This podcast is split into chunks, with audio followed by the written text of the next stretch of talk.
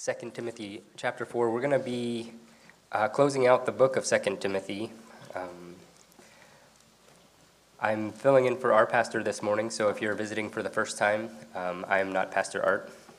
Um, he is uh, different than me in a variety of ways, and uh, uh, whenever I have the opportunity to fill in for our pastor, I've been working uh, my way through First and Second Timothy, and uh, then our pastor was going through the pastoral epistles too. So he's he's I think just finished up Titus, and so we're gonna take a step back and finish up uh, the book that I was going through. So Second Timothy chapter four.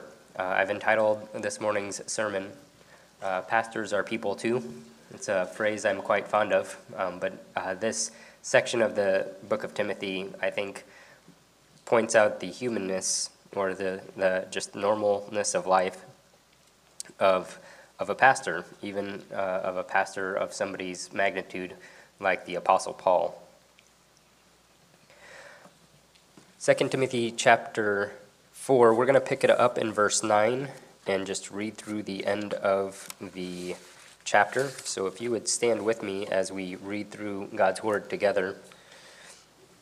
2 Timothy chapter 2 sorry, 2 Timothy chapter 4 beginning in verse 9. Uh, if you would follow along as I read it to you out loud. Be diligent to come to me quickly, for Demas has forsaken me, having loved this present world, and has departed for Thessalonica. Uh, for Galatia, Titus for Dalmatia. Only Luke is with me. Get Mark, and bring him with you, for he is useful to me for ministry. And uh, Tychicus I have left, I, I have sent uh, to Ephesus. Bring the cloak that I have left with uh, Carpus at Troas when you come, and the books, especially the parchments. Alexander the coppersmith did, did me much harm. May the Lord repay him according to his works. You also must beware of him, for he has greatly resisted our words. At my first defense, no one stood with me, but all forsook me. May the Lord, uh, may it not be charged against them. The Lord stood with me and strengthened me, so that the message might be preached fully through me that all the Gentiles might hear. Also, I was delivered out of the mouth of the lion. And the Lord will deliver me from every evil work and pres- preserve me for his heavenly kingdom. To him be glory forever and ever. Amen.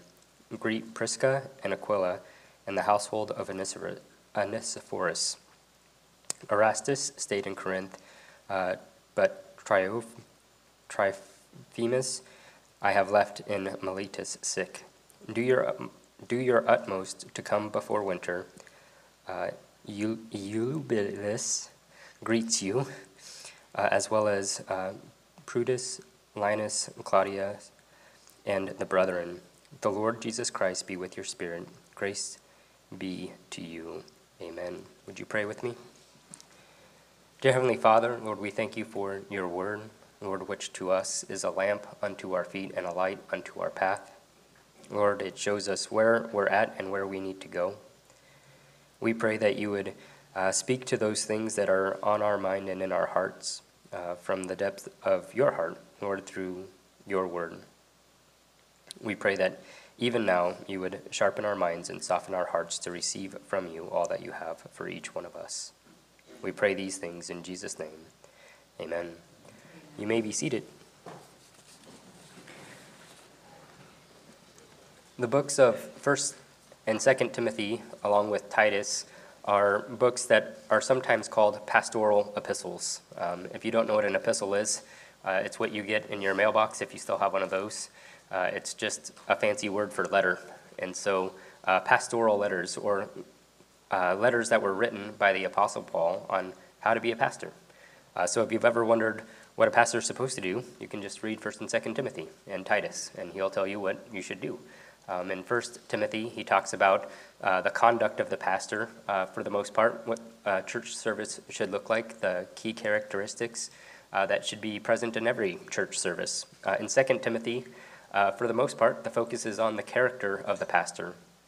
What is the pastor supposed to be like? What is he supposed to um, have his focus on? And in addition to that, sometimes he gets into the practical of what he's doing in order to express that character. But uh, Second Timothy is the last letter we have from the Apostle Paul. Uh, Paul was a very unique individual. Uh, he, he wasn't a believer when, when Jesus was here. Uh, he was holding the coats of the very first martyr, uh, Stephen, and he, he wanted to throw the stones. He was consenting to the death of Stephen, and instead of throwing the stones himself, he was helping those by holding coats for those who were throwing the rocks at Stephen. And so uh, Paul didn't start off as a believer, uh, he started off as somebody who persecuted the church uh, with great zeal and passion. And then the Lord uh, got a hold of his life while he was in the middle of that. Uh, he was on his road to Damascus. Uh, the Lord uh, revealed himself to him in a dramatic way. And uh, Paul had two questions Lord, who are you? And the answer to that question was, I'm Jesus, whom you're persecuting. and then Paul followed up that question with, Lord, what do you want me to do? and he spent the rest of his life doing what the Lord wanted him to do. And part of that was uh, being the apostle to the Gentiles. Gentile is anybody who is not Jewish. Um, so he's my apostle. Uh, he, was, he was sent to uh, the Gentile uh, community, which is the community all outside of Jerusalem for the most part, uh, to share the gospel so that the gospel would go to the ends of the earth. And that was all the way over in Jerusalem, and here we are in Valley Springs talking about the gospel. So I would say he did a pretty good job at what the Lord gave him to do. Um, but this, is, this, this letter is written towards the end of his life. It is the last letter that we have from Paul. So it's his uh, final words, and we're in the final section of his final words. So these are Paul's last written words that we have. Uh, and, ra- and, then, uh, and rather than being uh, focused on Timothy and his character, uh, Paul gives us some insight into what's going on in his life in general. Uh, another way of looking at uh, First and Second Timothy and the book of Titus is if you've ever wondered what pastors talk about between pastors, you can just read the First and Second Timothy and Titus because it's pastors talking to each other about pastorly things. Uh, but uh, even in our section that we just read, Paul talks about wanting a coat because it's cold. Uh, so sometimes there are very practical things that pastors talk about. Um, and uh, the focus on the, the practical things and the variety of things that he talks about, uh, while they're certainly true for pastors, uh, they are true for every believer who is walking with the Lord and seeking to be obedient with their life to the Lord. Uh, the things that he talks about and the way in which he talks about them are, are true for every believer. And we're going to see uh, that uh, pastors, just like every other Christian, uh, need friends in ministry. Pastors, just like every other Christian, have enemies because of their service to the Lord. And pastors, just like every other Christian, uh, get to see God's faithfulness uh, when they're serving the Lord. Uh, and we're going to see how these personal touchstone parts of Paul's life are, are shown to us in this last part of the letter. Um, but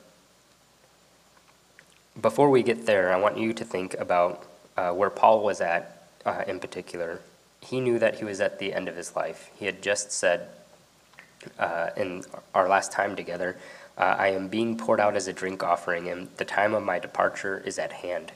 Uh, his expectation was that he was going to die pretty soon. Uh, and so he was looking back on his life, looking forward uh, to the ministry that Timothy would have. Uh, Timothy was a protege of Paul's, somebody he poured his life into uh, in a way that's unique uh, to Timothy uh, compared to anybody else. But if you knew that you were going to die soon, what would you ask for? If you knew you were going to die soon, who would you ask to see? And what advice would you want to pass on? Uh, these are the kinds of things that I'm sure are running through Paul's mind as he's writing this letter. Uh, he, he urges Timothy twice to come to see him quickly, uh, and it's because he's not sure how much time he has, and it's not even sure that Timothy made it in time to see Paul. And I think Paul knew that while he was writing this letter, that that was a, a possibility. And so, what he's writing, he realizes may be his last words to his protege, his uh, what he calls a son in the faith. And so he, be, he begins in uh, verse 9. Again, the, the first point that we're going to be looking at is pastors, just like every other Christian, uh, needs friends in the ministry. Uh, sometimes we use the word ministry and we think of a minister like me, uh, and we, we think that uh, pastors are you know professional Christians. They get they get paid to serve the Lord, and and that's it. That's that's what that's the only person who's really serving the Lord is is the pastor because he's a professional Christian and we pay him to do that. Um, when in Scripture, it's it's not presented that way. Uh, pastors are supposed to equip the saints for the work of the ministry. Um, you're the saints. I'm the pastor, and the work of the ministry is not done here, but done there. Um, I have the privilege of working uh, at a, our local drugstore here, and I get to be a witness to my coworkers there. And uh, as far as I'm aware, I'm the only one who's able to be a witness of Jesus Christ there. Um, I don't know where you work or what family uh, circles and connections you have, but I, am I'm, I'm going to assume that you have more reach there than I do. Um, and so my job as, as a pastor is to equip you for the work of the ministry that God's given you. And what, wherever you're working, whatever circle you have, whether that be friends or family or a job or whatever it is, uh, you can reach people that our pastor can never reach, that I could never reach because God didn't want me to reach them. He, he has you there. and it's my job to equip you for that. Uh, but just like uh, that ministry uh, needs friends and encouragement, that's part of why we gather together on Sunday mornings, uh, is to stir up each other to love and good works. It's the good works, not that we do here. Granted, there are good works that are done here, but uh, the vast majority of good works that God wants us to do are not here. They're not to be done inside the church. They're to be done by the church outside of the building of the church.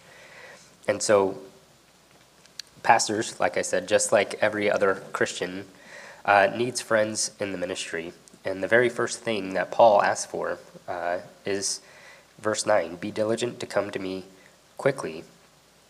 He'll say uh, the end of his letter in verse 21 Do your utmost to come before winter. Uh, we know the reason for that is because he's asking for a coat and he's probably cold. Um, but he's asking for Timothy. Uh, Timothy was a friend of Paul who started well and ended well. Uh, Timothy, from the beginning, uh, was uh, commended to Paul and joined Paul on a few mission trips. And uh, Paul wrote this about Timothy in Philippians chapter 2, another letter that Paul wrote. Philippians chapter 2, verse 19 and 20. Listen to, uh, listen to what Paul says about Timothy. But I trust in the Lord Jesus to send Timothy to you shortly, that I may also be encouraged when I know your state. For I have no one like minded who will sincerely care for your state, for all seek their own, and not the things which are of Jesus Christ. But you know his proven character, that as a son with his father, he served with me in the gospel. So when Paul was asking Timothy to come to him, the man that he was asking for was a man that, in Paul's estimation, was very unique. There was no one else quite like Timothy in Paul's estimation. No one had the same heart uh, for God's people like Paul had, except for Timothy in Paul's estimation. When he was looking at the people around him serving with him, and Paul served with lots of people. If you look at the end of the letters that he writes, even this one, uh, he's like, all of these households greet you, and all of these other people greet them, you know, say hi to them, and it's kind of like a group phone call at the end of the call, and like, hey, tell them I said hi. He, he knows a lot of people, uh, but Timothy had a special place in Paul's heart. Timothy was somebody who had the same mind and the same heart in his service to the church of Jesus Christ. Uh, just a sincere love. Uh, it seems personality wise, they were pretty different. Uh, Paul seemed to be quite bold, uh, and Timothy seemed to be quite timid. Um, so, personality wise, they were different, but their heart for the Lord was the same. And so, uh, Timothy was one of those friends in ministry uh, that I would say is more rare than common, and that is somebody who starts well and then finishes well. And he's asking his faithful, his most faithful friend, to be diligent to come to him quickly, to come before winter, and when he comes, to bring his cloak uh, and and and books, and especially the par- parchments. We're not really sure what the books and the parchment are that Timothy was supposed to bring. Uh, there's a lot of specu- speculation about what they could be, um, but uh, we're not told what they are. They could be uh, scripture, they could just be writing materials, um, they could be a variety of things, but Paul was interested in learning and growing, and he knew his end was near. he, he wanted to continue to grow in his knowledge of the Lord, it would seem. There were those who started well, uh, friends in the ministry, uh, who ended poorly. He mentions there in verse 10, notice, For Demas has forsaken me, having loved this present world, and has departed for Thessalonica. Uh, Demas is mentioned in a couple of Paul's letters, uh, both in uh, uh, Colossians chapter 4 at the end of his letter, uh, but then also at the end of Philemon, he calls him a fellow laborer, uh, along with a few other faithful brothers in Christ. And uh, at this point in Demas's walk with the Lord, uh, he is no longer a faithful co laborer. Uh, he has forsaken not just Paul, but it would seem the ministry that Paul was engaged in of sharing the gospel. Uh, whether it was too much for him or not what he was looking for, uh, we're not sure. Uh, if it was that, um, but he had started well. Uh, he had the Apostle Paul uh, as a co laborer. Um, I know some people have a hard time uh, with some churches, it's just not the right church for me, or the pastor is not that great, or whatever their excuse is. Um, but Demas had Paul. And uh, I think Paul was probably pretty solid in what he was doing and how he was going about it. Um, and so what what he did was uh, Demas had forsaken um, Paul in, in, a time in which he needed company. Uh, his his friend wasn't there for him anymore, and Paul tells us what what went wrong. Again, there in verse ten, having loved this present world.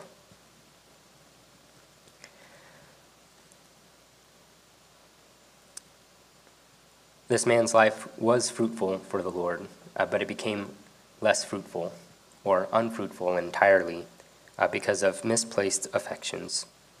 No longer was the Lord the love of his life, uh, but this present world was. Uh, Jesus gave a parable where he shared with uh, his disciples what the, uh, the gospel was like. The message of the gospel is kind of like a seed, and you can throw it out, and it's going to land on four different kinds of soil. The soils are comparable to the hearts of men. And the gospel goes out, and on some it just sits on the surface and it's eaten up by birds, and it never, never penetrates the heart. Uh, it's preached, it's heard, but not received. The second soil is uh, shallow, rocky ground. Uh, so it's, it's preached, it's heard, it's held on to for a moment until it costs something. Oh, I have to stop doing that? Nah, I'm not interested anymore. Oh, I have to start doing that? Nah, I'm not interested in doing that anymore. They're just, uh, anytime that it costs them anything, they're just not into it anymore. Uh, and so sometimes it's the hardships of serving the Lord that drive people from the Lord. Uh, but that's not what Demas had in, was encountering. What Demas was encountering was the third soil that uh, Jesus talked about with his disciples. Uh, a seed went out, it went into good soil, no rocks. However, there were, there were weeds. And the weeds, Jesus interprets for us. Uh, now, these are those ones that were sown among the thorns, or the weeds. They are the ones who hear the word, and the cares of this world, the deceitfulness of riches, and the desire the desires for other things enter in and choke the word, and it becomes unfruitful. That's Demas. Uh, for some, uh, it's the hardships of life that make our lives unfruitful because uh, we don't know how to hold on to the hope of the gospel. Uh, but what shipwrecks others isn't the hard things in life. What shipwrecks others are the good things in life. Where God gives you something good, and instead of uh, thanking God for that, you allow that thing to become God for you. It can happen with a job. Uh, it can happen with a spouse. It can happen with uh, you know, a possession of any kind. But it's when it has our affections, when it has our first love rather than the Lord, uh, it will choke out the power of the word in your life.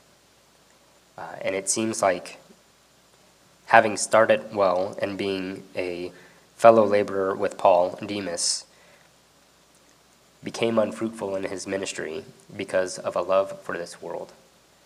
Uh, and, and it's very short sighted. Uh, having, you know, invest, investing all, all of your life into this life without any care or concern for eternity. Uh, it's kind of hard for us to think about what that's like sometimes because we get so wrapped up in our life. Uh, but if you think about it kind of like uh, a semester of school or a shift at work, and instead of you know putting all your money aside for spending when you get off of your shift at work, uh, you spend all of your money at work on snacks that you'll leave at work, on you know different nice things that you'll have at work, and then when you go home you have nothing. like while you're at work, yes, it made being at work much better. Or if you're in school and you're uh, instead of studying and you know getting ready for the, that final test that to produce a grade that you're going to have with you forever, uh, you're just you know sleeping in and not doing any of your homework and not studying for the test that's coming. Yeah, that might make the time now more fun, uh, but the result that's going to leave is going to be much longer, more permanent, and it's not going to be good. Uh, there's a uh, paying for it now and enjoying it later element of it that's missing. And so um, Demas is kind of blinded by the shiny objects of this world. Then we have an example of a friend in ministry who's the opposite of a Demas, which is good, uh, who started poorly but then ended well. Notice there in verse 11, uh, Paul writes, Only Luke is with me. Get Mark and bring him with you, for he is useful to me for the ministry. Uh, Mark, if you don't know who he is, he sometimes goes by John or John Mark is the author of the book of Mark um, and was a traveling companion of the Apostle Paul on his second missionary journey for a little bit. Uh, he started well, and then halfway through the missionary journey, he quit. like, this is too hard, I want to go home. And he just left right in the middle. Uh, I'm not sure if you've ever been at a job site or working and somebody just leaves halfway through their shift. You're like, what happened? Where did they go? Um, yeah, that's not the kind of coworker you want. you want one that's going to stay there the whole time. And so uh, Acts chapter 13 records that story uh, where uh, John Mark joined Paul and then quit on Paul. And then when Paul wanted to go on his second missionary journey, uh, Barnabas, um, John Mark's uncle, wanted to bring uh, John Mark too. And Paul was like, absolutely not. we are not going to bring the guy who quit on us halfway through the he's, he's not useful to us for ministry. he's going to be more of a liability uh, than an asset for us. He, he's, we don't want this guy. This guy is not the guy we want. He lacks the character, he lacks the endurance uh, needed to, to, to do the work of ministry. And it's this Mark that Paul's now talking about at the end of his life. That Paul is not just saying, oh, he's, he's doing good ministry, but he's like, bring him to me. He's useful to me for the ministry. Uh, he did not start well, uh, but he did finish well, which is an encouragement to any of us if we haven't started well. Uh, the not so encouraging words I share with my bosses from time to, from time to time is uh, normally after I've make, made a mistake of some kind is I tell them I'm going for most improved. So just set that low standard right at there at the beginning, and then uh, I'll do better next time. It shouldn't be too hard to do because I've done so terribly. Um, so I don't know where you're at. If you've been faithfully serving and you need to be encouraged to continue to be faithful to serve the Lord, uh, and don't uh, end up like Demas, or maybe you're the opposite. Maybe you started off and you didn't start off so hot. Uh, know that that doesn't mean you're ruined for ministry forever. Uh, Mark, who started off poorly, even though he had the uh, Apostle Paul with him as his uh, mentor, uh, and had offended him so bad that he wouldn't even take him on another trip, at the end of his life, had proven himself to be a faithful servant uh, of the Lord to the point where Paul is asking for him to come and to once again labor alongside of him. If you're serving the Lord, uh, having friends who will encourage you, who will bring you a coat when you're cold, uh, bring you your books that you forgot. uh, it's important. Uh, the, the pastors who are people too um, are just like any other believer. We need one another. Uh, I'm not sure if you've ever done the study, but if you uh, study through Scripture and just in the New Testament look for the one another commands, where it says to pray for one another, to encourage one another, to exhort one another. All of those things require another. God made us to need one another. And not even uh, the Apostle Paul was beyond that. Uh, at the end of my last sermon, when we were talking about Paul, he was saying all of these things that kind of made him sound like he was superhuman. Like, I could never be the Apostle Paul. And now Paul is asking for help, asking for company, asking for fellowship. Uh, and I can identify with that a little bit more. Uh, we, we were made uh, as the body of Christ to need one another. Uh, Paul, when he was writing to the Corinthians, said, Is everybody uh, in the body of Christ an eyeball? I'm like, no, because then where would the hearing be? If, is, if, is everybody an ear? And like, no, because where, where would the tasting be? We, we're all different than one another, and those differences, they're good and necessary. Uh, you may see somebody doing something in ministry and, and just look from a distance saying, I could never do that. Uh, every time I, I worship alongside of you guys and we're enjoying either our pastor art or a guest worship leader, I'm like, I can't wait for heaven when I can when I can really sing. right now, I'm in the joyful noise category.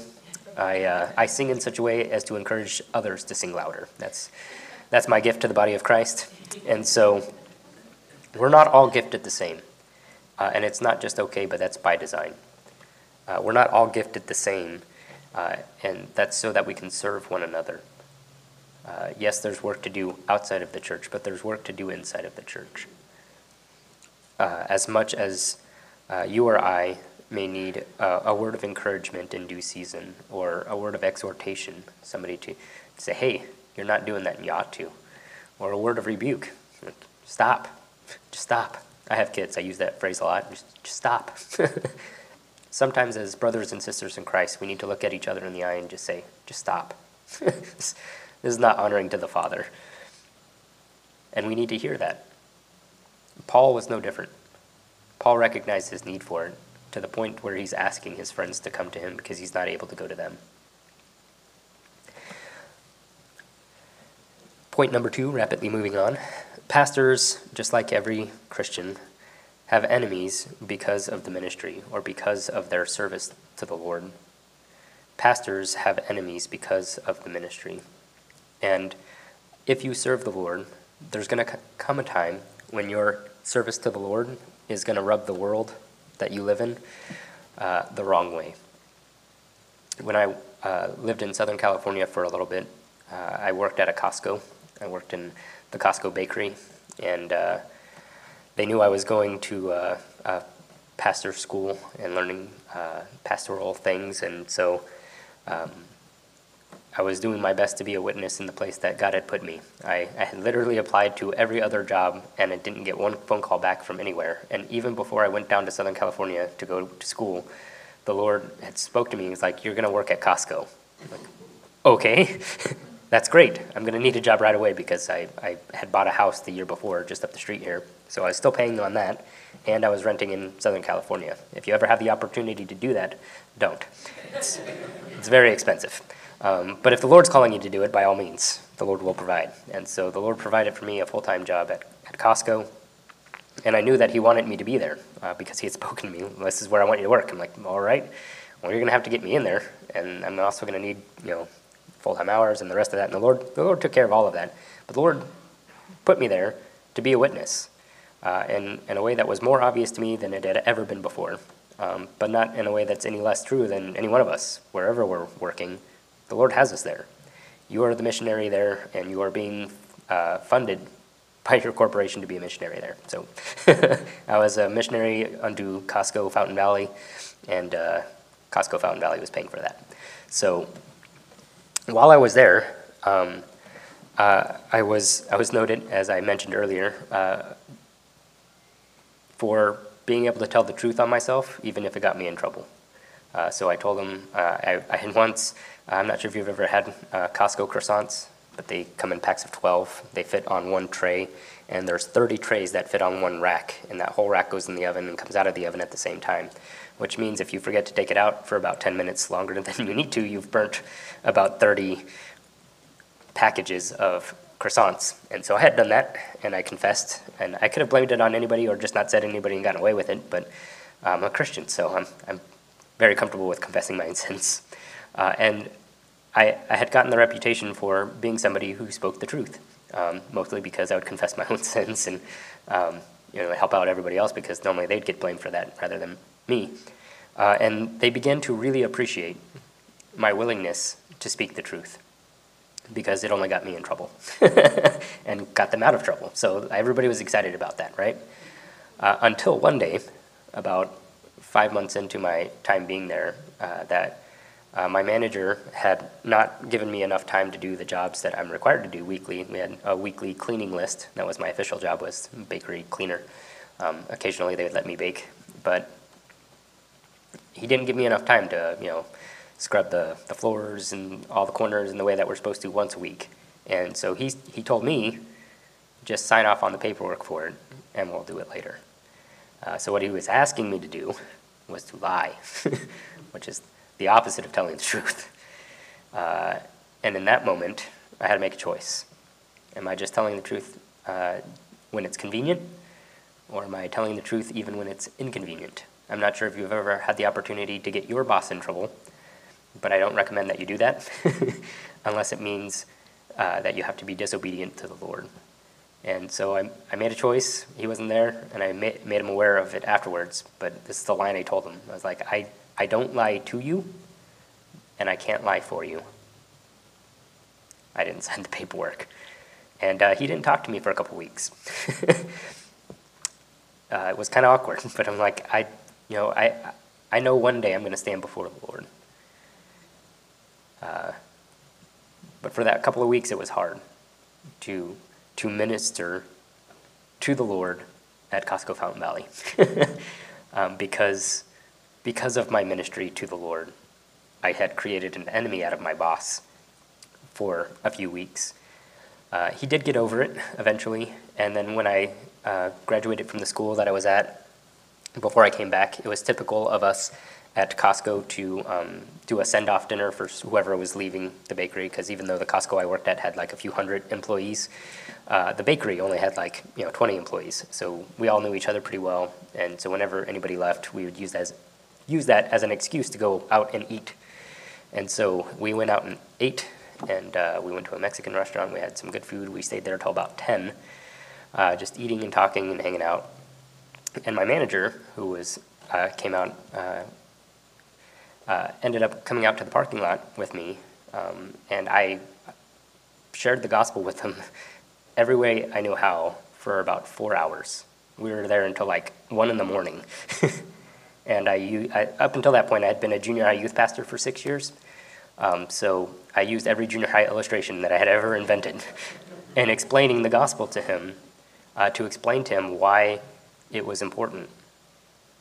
And uh, I had my year and a half of work experience there of testimony of he knew why I was there. He knew why I was leaving. I was leaving at a terrible time to leave and try to stay with Costco. It was, it was a bad business plan to leave then, but it was what the Lord wanted for me. Uh, and he knew, uh, whether he knew it or not, uh, personally, he knew that the Lord was the Lord of my life because I had shown it to him by making him mad. so he knew I knew uh, the Lord, and he knew that I believed that the Lord uh, cared about my life and cared for my life. And about eight months after that, I received a voicemail from him, and uh, it was the last thing I heard from him that he had started going to church. And like, I went to school to go to school, but the Lord gave me that job to make my manager angry in my service to the Lord. When, when you serve the Lord, it's going to rub people the wrong way at some point. Uh, Paul said earlier in this uh, same letter, I think it's this letter? Yes, uh, 2 Timothy chapter 3, verse, thir- uh, verse 12. 2 Timothy chapter 3, verse 12, he says, Yes, and all who desire to live godly in Christ Jesus will suffer persecution. It's not because you did something wrong, it's because you're doing something right. And Paul says here uh, about this man Alexander, verse 14, uh, his enemy Alexander the coppersmith did me much harm. May the Lord repay him according to his works. You also must be aware of him, for he has greatly resisted our words. First, notice what Alexander did the phrase he uses is, he did me much harm, uh, which kind of sounds like bad English, but uh, the phrase that it's translating in Greek is that he testified against me. Paul's in prison, uh, and at his first defense, he was defending himself, most likely, against this guy, Alexander. He was in jail because somebody had accused him of calling Jesus Lord. of serving the Lord in some way that was contrary to the law of the land, whether that would be slanderous accusation. Uh, this man, Alexander, was the one who was most likely bringing those charges against him. And so uh, that, that same phrase, he did me much harm, could also be translated, uh, informed many things against me. So he was like a secret informant uh, in, in a day and age when only, uh, you know, saying something against Caesar or proclaiming some other king could get you uh, killed. Uh, that, that seems to be what the charge was against Paul by this man Alexander. Uh, and notice what Paul asks God to do with Alexander. May the Lord repay him. Paul here puts into practice in his own life what he exhorts uh, the Romans to do in Romans chapter 12, verse 19. He says, Beloved, do not avenge yourselves, but rather give place to wrath, for it is written, Vengeance is mine, I will repay, says the Lord. Uh, vengeance isn't necessarily wrong, it just isn't yours. We're not the judge of the world. uh, sometimes we may want to act that way uh, but the Lord is. And when we give place uh, to the Lord to have that, um, He will, uh, in His own way, in His own time, and with the right amount of justice, exercise that vengeance. And so, uh, notice what He tells him to repay him according to. He's not like, Lord, you, you do twice as bad to him as what he did to me. He says, May the Lord repay him according to his works. To be, uh, it, it, it is a terrible thing to be judged according to one's own works. Uh, if you're here this morning and you think you're going to be okay because of the good things that you've done before God, uh, that you're going to earn your way to heaven, it's not good enough. Uh, that's the message of the gospel that Paul preached, was that uh, if there could be a way that was good enough, if you could do enough good works to be accepted by God, uh, then Jesus wouldn't have to die. But Jesus had to die because there was not any good work that we could work that would make us acceptable before God. Jesus and Jesus alone did that work.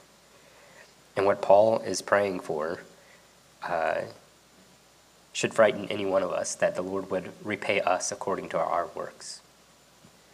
The, the good news of the gospel is that uh, the good works that Jesus did are our rewards, not because we've earned them, but because he earned them for us. And that our works, apart from Christ, have been uh, paid for by Christ on the cross. Finally, notice what Paul warns Timothy uh, with regard to Alexander. He's not just blowing off some steam here, but Paul warns Timothy what he must do with Alexander. Timothy must be aware of him. Uh, it's possible that this Alexander was an Alexander that was mentioned as a brother in Christ in 2 Corinthians chapter 11 verse 26. Somebody who Paul mentioned favorably before, and that's why he's in the friends uh, could possibly be put into the friend category where he wasn't a true brother though. He was a fake brother. he was somebody who had snuck in and was trying to, you know, sneak uh, around and call himself a brother. Uh, and that's something that we're exhorted uh, in other books to be aware of, is that not everybody who claims to be a brother in Christ is a brother in Christ. Uh, sometimes they, they come into church, and the Bible describes them as uh, those who creep in the church. Uh, it's the Bible's language. In the book of Jude, it calls them that. Uh, so my, I like to use the Bible word for it. they're creeps.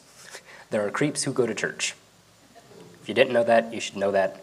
Uh, not everybody who's in a church is in the church for the right reason. There are those who come to church to creep, to bring in false doctrine, to make false accusations, to divide,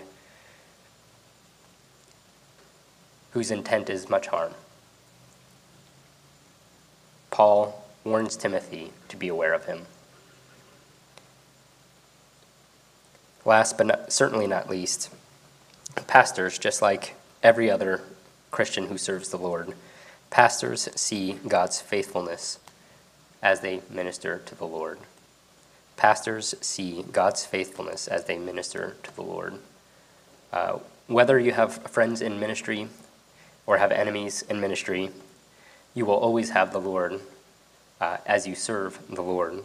Notice what Paul says in verse 16 At my first defense, no one stood with me, but all forsook me may it not be charged against them. But the Lord stood with me and strengthened me, so that the message might be preached fully through me, and that all the Gentiles may hear. I also was delivered out of the mouth of the lion, and the Lord will deliver me from every evil work and, prever- uh, and preserve me for his heavenly kingdom. To him be the glory forever and ever. Amen. Paul when he needed somebody to stand alongside of him at his very first defense, it doesn't seem like anybody could make it. Those who could have made it chose not to be there, and those who wanted to be there couldn't make it there in time.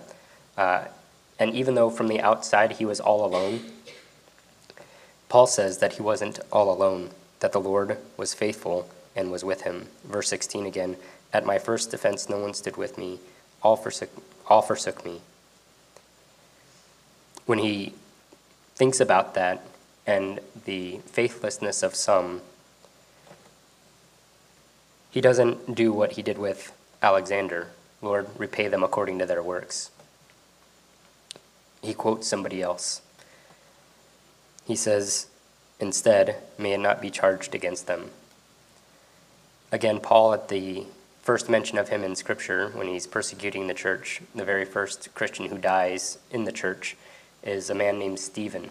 He uh, preached a, a very long sermon. You can still read it in the book of Acts. And at the end of that sermon, the people really didn't like it. They decided it'd be a good time to kill the pastor, the guy preaching the sermon. And Paul held the coats of those who were stoning him. But Stephen's last words were reminiscent of what Paul says here Lord, do not charge them with this sin. Stephen said that with regard to Paul. While Paul was holding the coats, Stephen was like, Lord, you be gracious to them. It says, if he knew God's heart for even Paul, And so, Paul, when he's thinking about these other believers who weren't able to stand with him, he asks for them to be pardoned as well. But God's faithfulness sometimes is clearest when the time are the toughest. God's faithfulness to us sometimes is the clearest when times are the toughest. Uh, our pastor is fond of saying from time to time, uh, there's no testimony without a test. I can tell you about the times in my own life where the Lord asked me to do some crazy things. And I was like, I don't know if that's going to work, Lord. Uh, just being a pastor in general, I, I got held back in school because I couldn't read, and now it's my job to stand in front of people and read. Like, this seems like a terrible plan, Lord. Could you please find somebody else? Anybody else would be a great plan. and so, you know, the Lord, the Lord is faithful, uh, and His faithfulness is clearest seen when there's nobody else to help. The Lord stood with Paul and strengthened him. Uh, but that's not unique to apostles, uh, men who write scripture, men who plant churches, men who raise up other pastors. That's for everyone. The, the faithfulness of the Lord, uh, he, he mentions uh, at the end uh, in verse 22, he says, The Lord, the Lord Jesus Christ be with your spirit. Uh, he, he gives the same blessing that he experienced, he, he now pronounces upon Timothy. But Jesus said to his disciples and to anybody who would follow him and, and be a disciple of Jesus, uh, Jesus said, Lo, I am with you even to the end of the age. Hebrews chapter 13, verses 5 and 6 uh, says, Let your conduct be without covetousness. Be content with such things as you have. For he, speaking about Jesus, himself has said, I will never leave you nor forsake you, that we may boldly say, The Lord is my helper. I will not fear. What can man do to me? I think Paul had those words in his mind as he penned these words when he said, The Lord stood with me and strengthened me. Uh, he's not saying uh, only super apostles or only pastors have this opportunity for the Lord to stand with and strengthen but each one of us have that opportunity and privilege. And in fact, God will put you in positions where you need the Lord to stand with you. Where if you're going to make it, you're going to need the Lord to strengthen you. Uh, we even see this to be true in Jesus' life. Jesus, before he was going to perform his greatest act of obedience, of going to the cross, was praying, Lord, if there's any other way, Have you ever prayed one of those prayers? Lord, if there's any other way, let's do that. Uh, Nevertheless, not my will, but your will be done. Do you know how God answered that prayer? We're told how God answered that prayer. Jesus prayed that prayer three times, and he meant it every time Lord, any other way. The Lord answered that prayer not with words, but with an action, uh, which is kind of a passive way of giving an answer, right? If I ask my kids to please clean up their you know, dirty clothes and they just go and do it. They didn't say yes, but they still did it. Jesus is asking if there's any other way, please, I don't want to I don't want to endure this suffering. It's going to be hard. Any other way, Lord? The answer is given to us uh, in, in Luke after he prays that prayer, uh, chapter, I think it's 22, verse uh, 42. It says, The Lord sent an angel to strengthen him. If Jesus needed to, if Jesus needed to pray for strength so that he could be obedient to the Lord, do you think you're going to need strength if you're going to be obedient to what God has called you to do? Absolutely. If Paul needed the Lord to strengthen him in order for him to stand where he needed to stand, when he needed to stand, um, we're going to need that too. But here's the word of encouragement in all of this the Lord wants to stand with you. The Lord wants to strengthen you. The Lord wants to give you everything you need in order to be fully obedient to Him. For Paul, it was that the message of the gospel might be fully preached, that the gen- that all the Gentiles might be heard, might hear. He says, "I was delivered out of the mouth of the lion." That was at his first defense. He he didn't get beheaded right away. Uh, and then he says, And the Lord will deliver me. Uh, but this second deliverance, he's not, ex- he's not expecting to be acquitted. That's not what he's talking about. Notice how he describes this deliverance in there in verse 18, and we'll close. The Lord will deliver me from every evil work and preserve me for his heavenly kingdom. The deliverance he's talking about now uh, is not from a situation, it's from this present world. He was expecting to die. That, that's what he looked at as his deliverance. As a believer, we can look at death much differently than those in the world around us. Uh, this life is meant to be uh, in service to the Lord. Uh, it's when we're clocked in on our shift. Uh, if you're at work and you're clocked in, you're working hopefully the whole time you're there as unto the Lord, as the scripture commands you to. Uh, and then when you clock out, um, others may be sad that you have left, uh, but you are probably not. like, and I'm done, and I'm happy to go home. This is the deliverance Paul is talking about. He's done. Uh, he already mentioned that he's the time of his departure is at hand, uh, but that's what he's looking forward to is God's kingdom, being delivered from an old beat up body that he had spent in service to the Lord, deliverance from a, a Roman prison that was cold. Uh, he was getting to go to heaven. That's the deliverance he's talking about. One day we will all be delivered in, in a similar way. But we ought to look at our lives in the same way we look at a shift uh, of work at work. Uh, we've got a limited time to do it, and when we're clocked out, don't be sad for me. I mean, I, I might be sad for you if you still have to stay and work, and I didn't do that great of a job. Um, but we get to go to heaven. Paul's looking forward to going to heaven.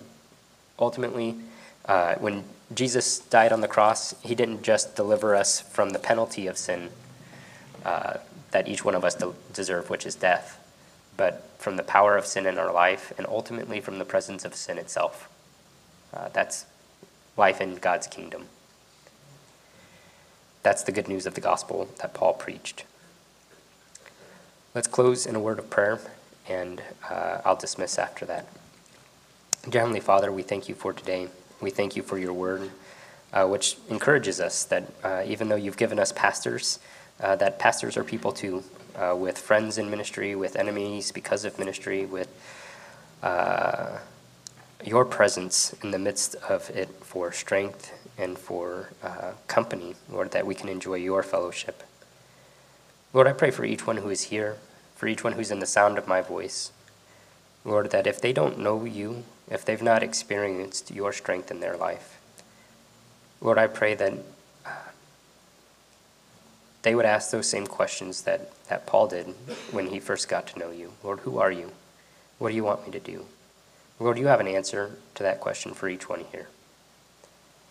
Lord, I pray that uh, if there are those here who have not confessed their sin, who have not called the sin in their life sin, who have not called you their Lord and submitted their life to you as, as their Lord, Lord, that their life would be full of obedience to you starting today. Lord, that they would begin to be faithful. Lord, I pray for those who might be in John Mark's position where they have not started well. Lord, let their lives have his testimony of ending well. Lord, there's never a point at which it's too late to begin serving you. Lord, the fact that you woke us up this morning and brought us into this place it's because you desire to work in us. It's because you desire to work through us. Lord, we thank you for loving us, for accepting us, for making us acceptable to you. Lord, for allowing us to call you our own helper. Lord, I pray that you would be with each one of us this morning as we go out from this place in Jesus' name. Amen. The Lord be with each one of you this morning. Um, we were going to close in a song, but I realize I've gone over. So we're going to, uh, hopefully, if you have kids, we can rescue the teachers who are probably wondering if I'll ever stop. Um, but uh, if you need prayer for anything, I would love to pray with you, um, pray for you. Then you can pray for me because, you know, pastors are people too. Um, keep our, our pastor and his wife in prayer. Uh, they were supposed to be on vacation and enjoying that, but I know they spent part of that being sick. Uh, so, uh, would you join me in a quick word of prayer for our pastor and his wife? Lord, we, we thank you for our pastor, Lord, and his faithfulness to you. Uh, Lord, we're here in part because of his faithful obedience to you. Uh, we've all been blessed because of uh, his obedience. Lord, we pray that you would so likewise bless him. Uh, bless Pastor Art and Sherry. Lord, if they're not all the way better yet, Lord, help them to get all the way better. Lord, if they are uh, and they're looking for some time together, Lord, that you would uh, just bless them. Lord, we thank you for them uh, and your work in their life and through their life. In Jesus' name we pray. Amen. Let's enjoy some fellowship.